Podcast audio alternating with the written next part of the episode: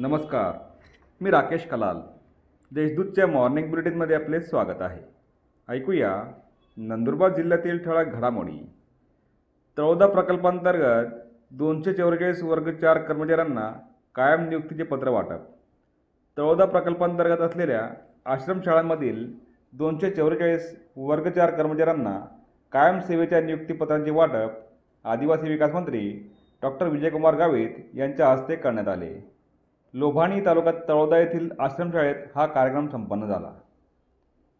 नंदुरबारात तीन लाखांची घरफोडी नंदुरबार शहरातील धानोरा रोडवरील एका घरातून नव्वद हजार रुपयांच्या रोकडसह सोने चांदीचे दागिने मोबाईल असं सुमारे तीन लाखांचा ऐवज चोरट्यांनी लंपास केल्याची घटना घडली.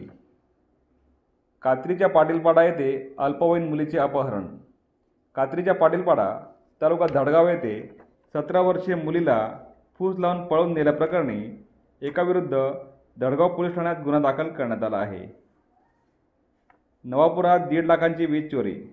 नवापूर शहरातील वेणुगोविंद नगरातील एका वीज ग्राहकाने एक लाख पासष्ट हजार सातशे दहा रुपये किमतीची दहा हजार नऊशे अठ्ठावीस युनिट विजेची चोरी केली. याबाबत शहर पोलीस ठाण्यात गुन्हा दाखल करण्यात आला आहे. तळोदा येथे स्वातंत्र्यवीर सावरकर गौरव यात्रा. तळोदा शहरात भारतीय जनता पार्टीच्या वतीने स्वातंत्र्यवीर सावरकर गौरव यात्रा काढण्यात आली. यावेळी विविध घोषणा देण्यात आल्या.